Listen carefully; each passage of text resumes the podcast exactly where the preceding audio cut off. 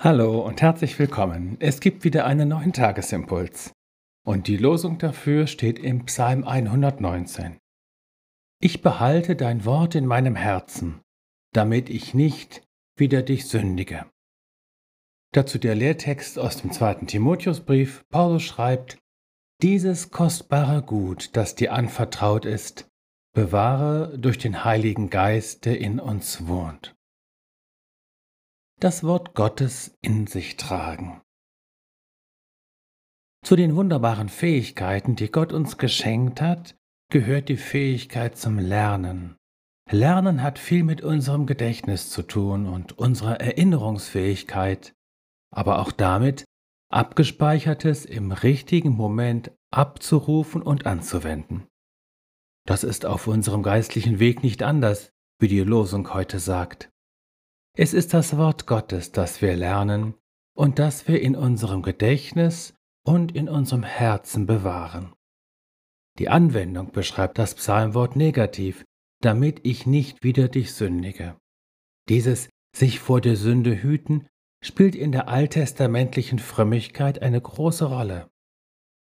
Jesus wird später lehren, dass eine reine Vermeideethik nicht reicht, also sich nur vor dem Bösen zu hüten, sondern dass es darüber hinaus darum geht, das Gute und natürlich vor allem den Willen Gottes zu tun. Dennoch ist es natürlich ein richtiges und ehrenwertes Unterfangen, sich vor der Sünde zu hüten. Das gelingt umso besser, je klarer und gegenwärtiger wir das Wort Gottes in Herz und Sinn tragen. Beim Bibellesen könnte uns daher auch die Frage leiten, was von dem gerade Gelesenen will ich behalten, will ich mir merken?